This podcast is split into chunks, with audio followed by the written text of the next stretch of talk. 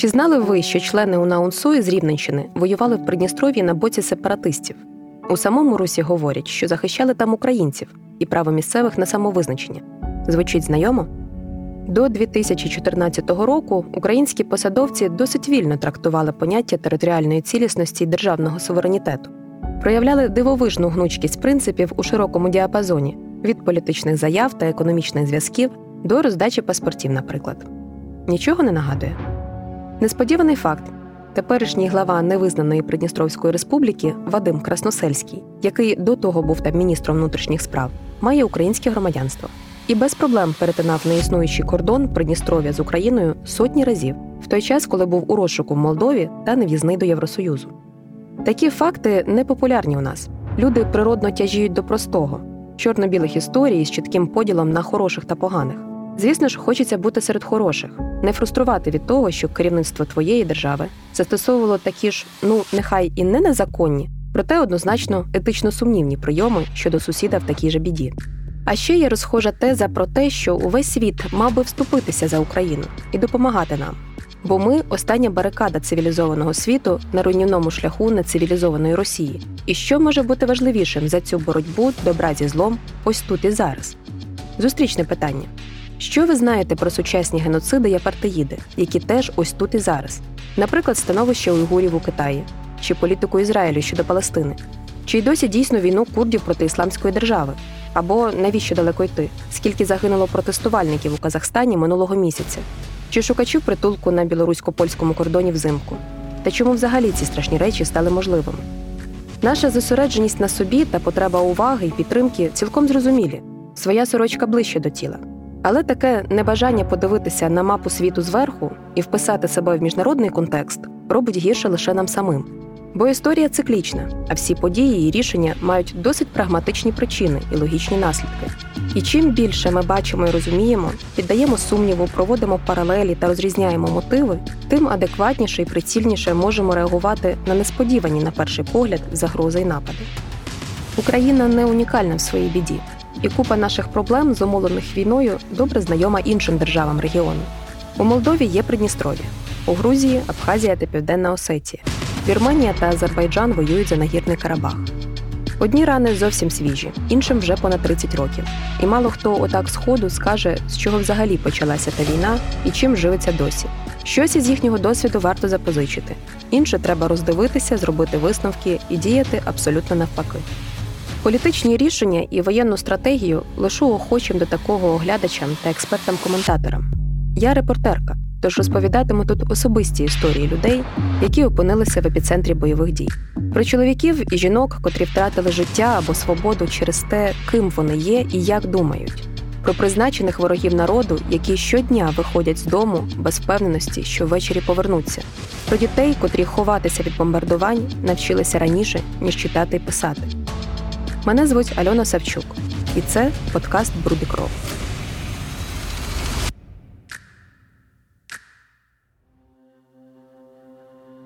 Як би не хотіла обійтися без узагальнень, політичного аналізу передумов та пошуку винних у ретроспективі, не можна розповідати, як живуть люди на території збройного конфлікту без пояснення його причин і що там взагалі сталося. Тому в цьому епізоді таки буде про політику та історію, але без претензій на всеосяжність. Навпаки, я хотіла би вибитися із заїждженої колії і підсвітити неоднозначні моменти в історії та непопулярні у нас аспекти взаємин ворогуючих сторін. Коли мова заходить про конфлікти у східній Європі та Південному Кавказі, так чи інакше на якомусь етапі неминуче вспливає Радянський Союз та Росія. Попри те, що Союз розпадався відносно мирно і безболісно, місцями було складно розмежувати кордони нових держав. Різна етнічна приналежність, мова спілкування, релігія, орієнтація місцевих політичних та економічних еліт на схід або захід це ключові розбіжності в майбутньому ворогуючих сторін. Проте, в принципі, до якогось моменту усі ці речі можна було мирно устаканити, якби а. Був намір згладити ситуацію, а не переламати опонента через коліно. І Б, якби не було впливового і дуже зацікавленого у конфлікті сусіда, для якого це оптимальний спосіб вирішити свої геополітичні задачі. Росія так чи інакше задіяна в кожному збройному протистоянні, про які говоримо. Якщо це не пряма агресія, як у випадку з Кримом та Сходом України, то опосередкована підтримка однієї зі сторін. наприклад, Вірменії у нагірному Карабасі. Типова для Російської Федерації схема включає, по-перше, попередню тривалу підтримку проросійських настроїв місцевого населення. По-друге, економічну прив'язку місцевого бізнесу саме до російських ринків. По-третє, тісну дружбу з місцевими політичними елітами, які зазвичай зрощені з бізнесом або вихідці із силового блоку. І як тільки сусідня країна намагається зійти з російської орбіти або всього лиш починає говорити про євроатлантичний курс, в конфліктному регіоні відразу ж назріває протистояння. Російському керівництву підійдуть будь-які методи, аби втримати сусіда від зближення із політичними та військовими структурами Заходу. Своє втручання в конфлікти в інших країнах воно виправдовує одними й тими ж тезами протягом десятиліть. Перша, ми приходимо на допомогу і тільки тоді, коли нас попросять. Друга, ми захищаємо або російськомовне населення, або право місцевих на самовизначення, або одне інше разом. Як казав російський президент Володимир Путін, ви розумієте, у кожного своя правда. Після гарячої фази конфлікту Росія робить все для того, щоб утвердитися в статусі миротворця і посередника між центральним керівництвом держави і тими, у кого де-факто влада на місцях. Це дозволяє їй зберегти за собою прийняття рішень, проте позбавитися будь-яких зобов'язань і відповідальності. Обстріляли позиції під час перемир'я. Ну що ж ми можемо зробити? Ми лише посередники. Ось ваша друга сторона перемовин. До неї всі питання. Часто звучить теза, що така політика в регіоні заслуга Володимира Путіна. І хоча вона справді значно пожвавилася у 2000-х від початку його президентства, проте керівництво Росії благополучно практикувало такі методи задовго до нього і в інших регіонах. Навесні Придністровському конфлікту буде 30 років. Найгірша його фаза це обстріли з градів і вуличні бої за міста Бендери та Дубосари. Немає чітких однозначних даних, скільки людей тоді загинули і постраждали. Ця тема абсолютна жертва пропаганди. Цифри, які найчастіше зустрічаються, від яких можна більш-менш відштовхнутися, це тисяча загиблих, цивільних і військових, 4,5 тисячі поранених та 80 тисяч біженців. Усе почалося у 89-му із розпадом радянського союзу з мовного питання. На хвилі перебудови в Молдові прийняли закон про мови. Єдиною державною стала Молдовська. Російська ж отримала особливий статус. У Придністров'ї закон сприйняли як дискримінаційний і як симптом румунізації країни. Тут треба розуміти, що Придністров'я етнічно різнилося від решти Молдови. Там плюс-мінус порівну жило молдован, росіян та українців. Місцева партійна еліта значно більше асоціювала себе із союзним центром, аніж Румунією і Заходом. І чим люднішими в Кишиневі ставали антирадянські і антиросійські акції, чим гучніше закликали до латинізації мови і навіть приєднання до Румунії, тим більше Придністров'я хилилося в протилежну сторону. Им нужна наша промышленная зона, чтобы вместе с ней уйти к румынам. Потому что они, наверное, румынам без нашей промышленной зоны не нужны. Это 35% дохода всей Молдовы, Приднестровья. Мы хотим просто жить, работать спокойно. Сейчас сеять. Мне не нужна эта пушка, чтобы с ней ходить. Я хочу работать нормально, спокойно, но я хочу знать, что я живу на своей земле, что я не оккупант. Я здесь родился, дети мои родились. А я, получается, оккупант, манкурт і прочее, прочее. Якщо коротко, то далі були референдуми і проголошення незалежності Придністровської Молдавської Республіки. Повноцінне військове протистояння у регіоні почалося навесні 92-го, і ключову роль у цій агресивній, хоча й короткій війні, зіграла 14-та армія Радянського Союзу, базована на території Придністров'я. Про неї тут треба трішки детальніше. Після розпаду Союзу армія офіційно заявила, що хоче перейти до Збройних сил Росії, але фактично була відрізана від неї Україною. У 91-му і 92-му призовників із Росії у 14-ту армію не набирали, тож потрапили до неї місцеві придністровські хлопці. До певного моменту військові зберігали нейтралітет у сутичках молдовських і придністровських правоохоронців, які то тут, то там виникали ще у 90-му. Але все дуже різко змінилося у червні 92-го. Тоді в Тирасполь, столицю невизнаної республіки, таємно прибув російський генерал-майор Олександр Лебедь. Він по факту й очолив 14-ту армію. Саме з цього моменту Росія офіційно вв'язалася у Придністровський збройний конфлікт на стороні сепаратистів. Там же в Тирасполі Лебедь провів прес-конференцію і слів тоді не добирав Господа корреспонденты, товарищи корреспонденты, я собрал вас сегодня для того, чтобы сделать заявление. Здесь имеет место геноцид, развернутый против собственного народа. Російська армія була найпотужнішою в військовому плані стороною конфлікту. І коли вона почала масово обстрілювати позиції молдовських військових та правоохоронців, ті понесли серйозні втрати. У Молдови не було інших варіантів ніж домовлятися.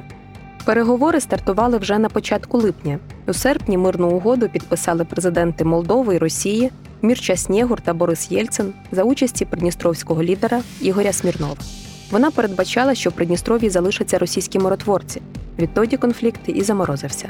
Молдова визнала сепаратистів стороною переговорів, а Росію посередником, а не країною-агресором. І це стало основною проблемою далі.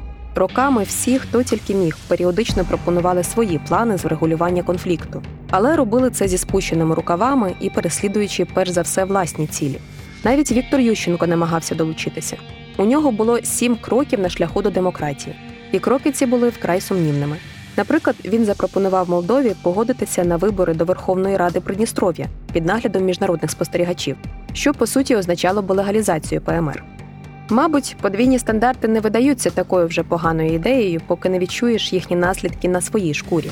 Те ж саме стосується і придністровських контрабандних сірих схем, в яких задіяний український бізнес, і про які ми поговоримо в наступних епізодах подкасту. Ще один цікавий момент із Придністров'ям. Росія навіть не визнала ПМР, не говорячи вже про її приєднання, яке придністровці свого часу вважали вигорілою справою. Після Абхазії, особливо Криму, місцеві добряче ображені через це на Росію. Але якщо подумати, цілком логічно, що ніякої анексії бути не може, бо як мінімум у Росії та Придністров'я немає спільної межі. Плюс для Москви Придністров'я це передусім важіль стримування Молдови. В ідеалі Росія хотіла би, щоб Молдова реінтегрувала Придністров'я, надавши йому широку автономію. Тоді внутрішні суперечності само собою зупинили би Молдову від євроінтеграції. І якщо не повернули би її в зону впливу Російської Федерації, то хоча б закріпили нейтралітет держави. Избранный президент Молдовы считает, что группа российских миротворцев должна быть выведена из Приднестровского региона. Это заявление Майя Санда сделала в эфире общественного телеканала «Молдова-1» а. Это всегда была официальная позиция Молдовы. Это не новость, а лишь продолжение правильной политики республики. У всех властей нашей страны было мнение, что эта оперативная группа российских войск должна быть выведена, а боеприпасы утилизированы. И да, я буду продолжать эту позицию, потому что считаю, что это важно, чтобы была соблюдена территориальная целостность и независимость страны. Майя Сандру, которая избрана, и я желаю ей всего самого доброго, желаю ей успехов в ее работе. Но ничего нового она, как представитель определенной политической силы, она не сказала, но э, мы давно слышим представителей различных западных стран о том, что нужно вывести наш миротворческий контингент. А Майя Сандру, она является президентом Молдовы, но она в то же время является гражданкой Румынии. Но мы услышали представителей западных стран о необходимости вывести контингент. И в целом мы за то, чтобы вывести, как только созреет э, соответствующая обстановка. Как только будет налажен нормальный диалог между Приднестровьем и э, остальной частью Молдовы. Коли мова заходить про Абхазію і Південну Осетію, то наші політичні експерти і оглядачі зазвичай відразу перемикаються на російсько-грузинську війну 2008-го, ніби усе, що було до неї, не так вже й важливо. 100% що без втручання Російської Федерації карта Грузії сьогодні мала би інший вигляд. Проте однозначний, прямий як стріла наратив, де Грузія це жертва, Абхази й Осетини бездумні маріонетки, а Росія першопричина усіх бід, викликає щонайменше когнітивний дисонанс. А куди поділися їхні допутінські столітні складні заплутані стосунки? Наприклад, як оцінити політику грузинізації Абхазії та Південної Осетії? Коли грузинська мова була обов'язковою в школі, а абхазьку в Абхазії не викладали, коли місцеві топоніми і прізвища змінювали на грузинську манеру, ті ж Сухум, Сухумі та Цхінвал Цхінвалі, що принципова історія для обох сторін. Та головне, коли змінювали етнічний склад регіону, переселяючи грузинів у спустошені після депортації грецькі села та підселяючи в Абхазькі. Для розуміння, на початок 90-х Абхази в Абхазії складали 17%. Радянського Союзу ще не існувало, а осетини і Абхази вже вимагали то більшої автономії, то незалежності. Можна згадати збройні повстання осетинів у 18-20 роках, які закінчилися жорстким придушенням, розстрілами і військових, і цивільних та втечею тисячів біженців. В Абхазії також вимагали виходу зі складу Грузинської республіки в 57-му, 67-му і найгучніші протести в 78-му. У процесі розпаду Союзу відносини між центром і регіонами Грузії тільки гіршали семимильними кроками. У Тбілісі все агресивніше говорили про захист національних інтересів із поправкою, що для цього всі методи підійдуть. Абхазія і Південна Осетія навпаки чіплялися за радянський союз, сподіваючись, що у його межах отримають ширшу автономію, а то й статус окремої республіки. Доброю ілюстрацією цих настроїв є названий в історії мирний похід на Цхінвалі, столицю Південно-Осетинської автономної області. Це був листопад 89-го, ще до війни. Його організував і очолив звіат Гамсахурдія. До речі, дуже цікавий персонаж в грузинській історії і політиці: письменник, вчений літературознавець, доктор філологічних наук, дисидент, член засновник грузинської гельсінської спілки. Навіть висувався на Нобелівську премію миру. За рік після тієї акції Гамсахурдія очолив грузинський парламент. Майже відразу його обрали першим президентом Грузії. А вже за півроку він втік з країни через воєнний переворот. Знайшов притулок в Чечні, повернувся, в'язався в громадянську війну, програв її і загинув за нез'ясованих до кінця обставин в новорічну ніч 94-го, ховаючись від урядових військ у сільській хаті з невеличкою групою прихильників, чи то покінчив життя самогубством, чи був убитий. Так ось учасники походу намірилися провести кількатисячний мітинг за єдність Грузії в самому серці Південної Осетії, яка щойно тільки проголосила автономію. Проте місцеві перекрили колоні дорогу на в'їзді у Схінвалі. У відповідь мітингувальники взяли місто в облогу і протримали її кілька місяців. Без стрілянини тоді не обійшлося. Були загиблі і поранені, і побиті з обох сторін. Проте результат не те, що змусив сторони переглянути методи взаємодії, а навпаки, озлобив їх ще більше. Війна в південній Осетії тривала півтора роки січня 91-го до червня 92-го. Відразу ж за нею протягом року війна в Абхазії, з серпня 92-го по вересень 93-го. Задіяли тоді все: танки, артилерію, авіацію. З грузинської сторони воювала Нацгвардія, парамілітарні утворення, окремі бійці іноземці. До речі, українські унаунсовці також відзначилися в Абхазії. Цього разу вже на боці офіційної влади. На протилежній стороні, крім місцевого негрузинського населення, точно воювали російські казаки й окремі іноземні бійці. До кінця не зрозуміла роль російських військових. Офіційно Росія підтримала центральну владу Грузії, проте багато росіян із військовим досвідом воювало на протилежному боці. В ході обох воєн сильно постраждали цивільні, причому воєнні злочини вчиняли обидві сторони: позасудові страти, катування, сексуальне насильство, мародерство, знищення культурних пам'яток. І одні й інші заявляють про етнічні чистки, і мова йде про тисячі людей, в тому числі жінок та дітей. Я не буду відтворювати ці свідчення в деталях, назву буквально два епізоди, які показові і легко гугляться: масові вбивства грузинського населення в селі Камані у липні 93-го та розстріл осетинських біженців на дорозі через село Зар у травні 92-го. Окрім втрат загиблими і пораненими, в результаті обох воєн сотні тисяч грузинів та осетинів покинули свої домівки.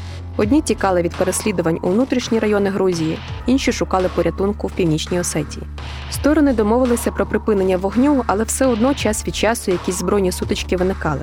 В Абхазії, наприклад, у 98-му грузинські партизани із парамілітарного білого легіону напали на правоохоронців у Гальському районі. У відповідь регулярні абхазькі війська розгорнули проти них воєнні дії. За кілька днів загинуло від десятків до сотень людей. Знову таки кожна сторона гне свою лінію про більші втрати. А поза тим 30-40 тисяч грузинів знову мусили тікати з Абхазії від переслідувань. Переломило ситуацію відкрите військове втручання Росії у 2008-му. У російсько-грузинській війні принципове питання це хто почав її першим. І правда губиться за потоком суперечливих заяв. В чому сіль? Грузія наполягає, що вранці 7 серпня російські регулярні війська немиротворчі вторглися через Рокський тунель на територію Грузії. Тому все, що Грузія вчинила після цього, вписується в концепт самооборони. Тогочасний президент Грузії Міхаїл Саакашвілі говорив про це так. Мы считаем, что с юридической точки зрения случившееся следует считать аннексией, а то, что происходит в данную минуту, следует считать агрессивными действиями.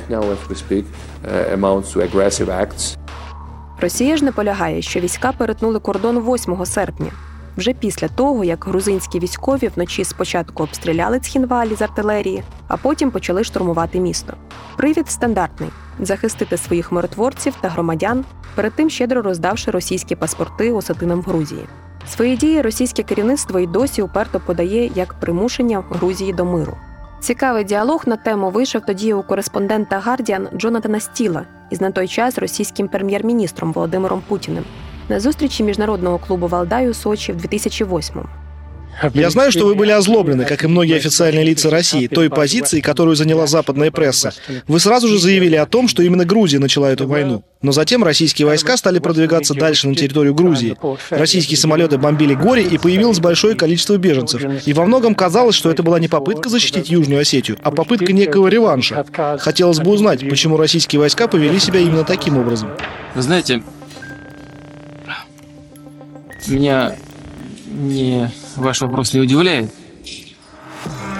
Меня удивляет другое. Насколько же все-таки мощной является пропагандистская машина так называемого Запада.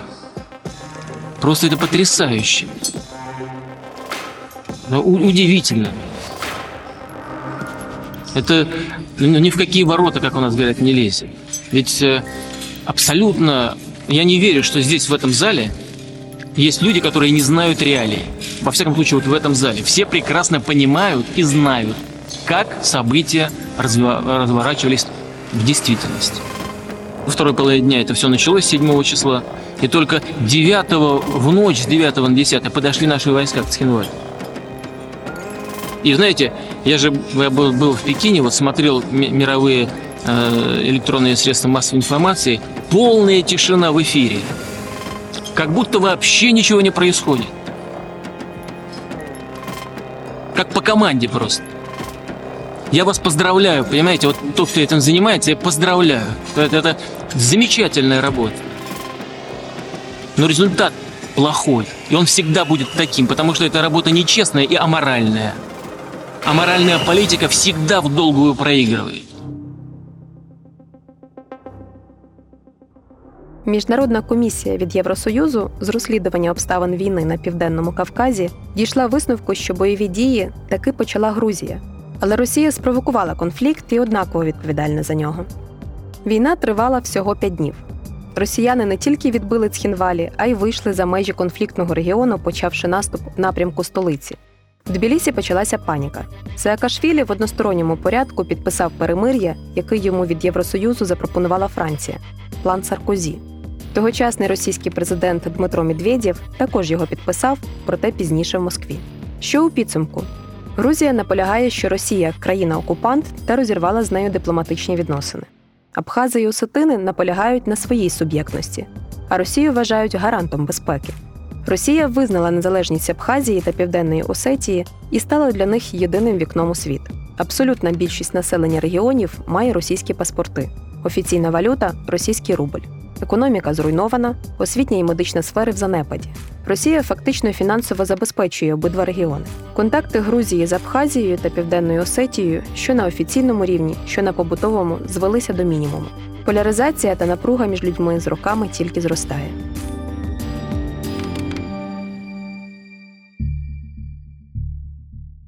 Про війну у нагірному Карабасі у нас знають трохи більше, щонайменше, бо черговий її виток завершився всього рік тому.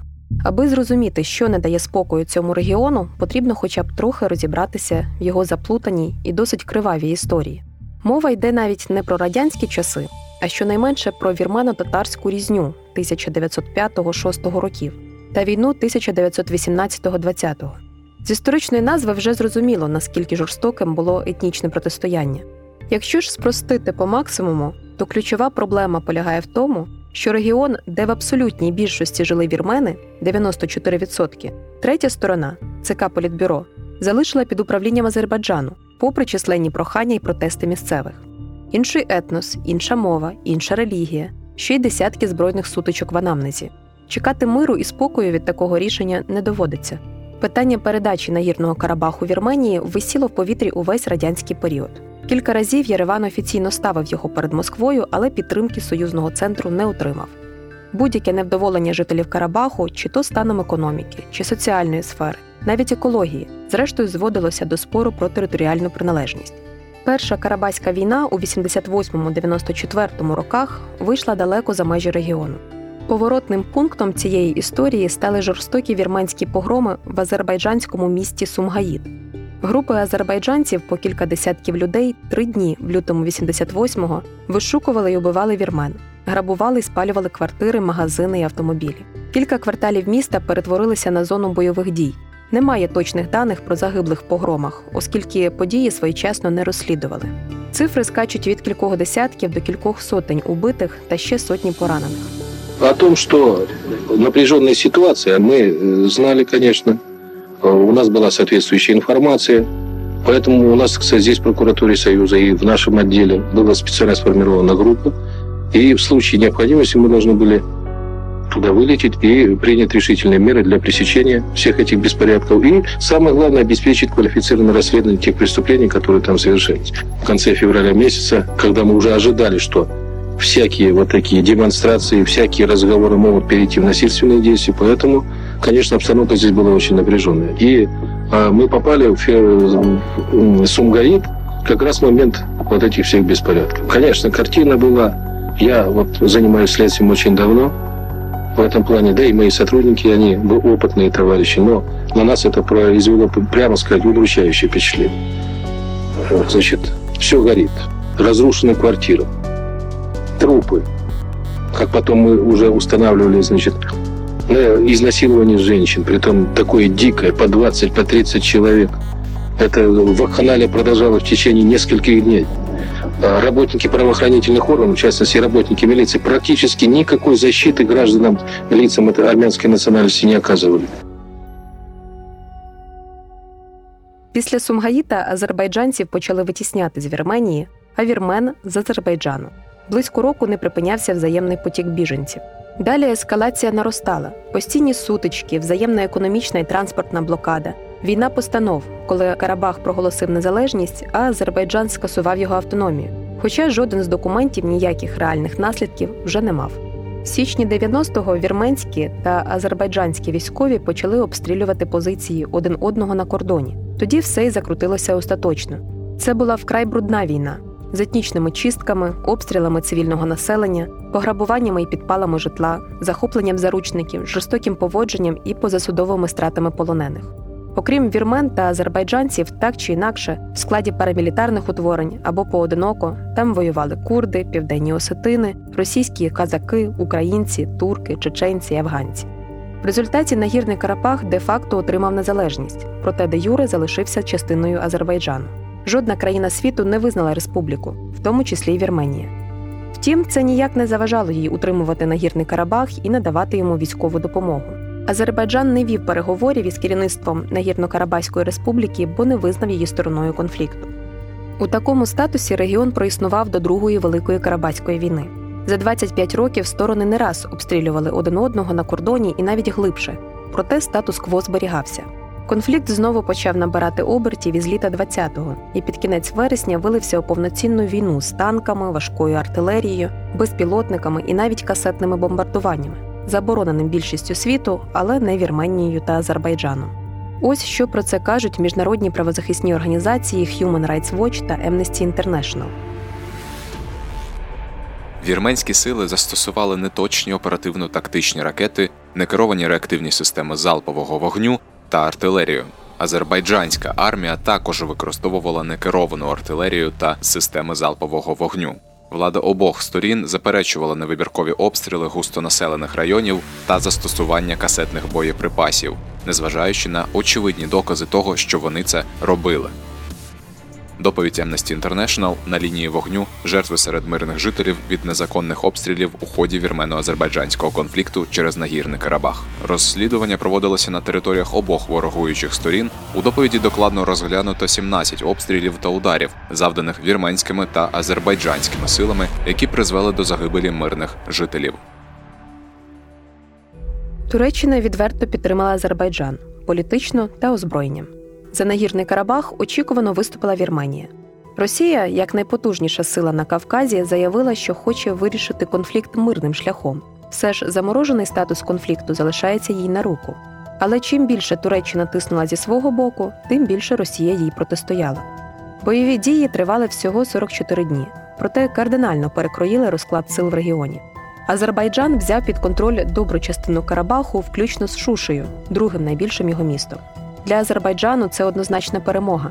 У Вірменію ж хлинув потік біженців, країну накрила глибока політична криза. Росія і Туреччина забезпечили свої інтереси через введення у нагірний Карабах миротворців.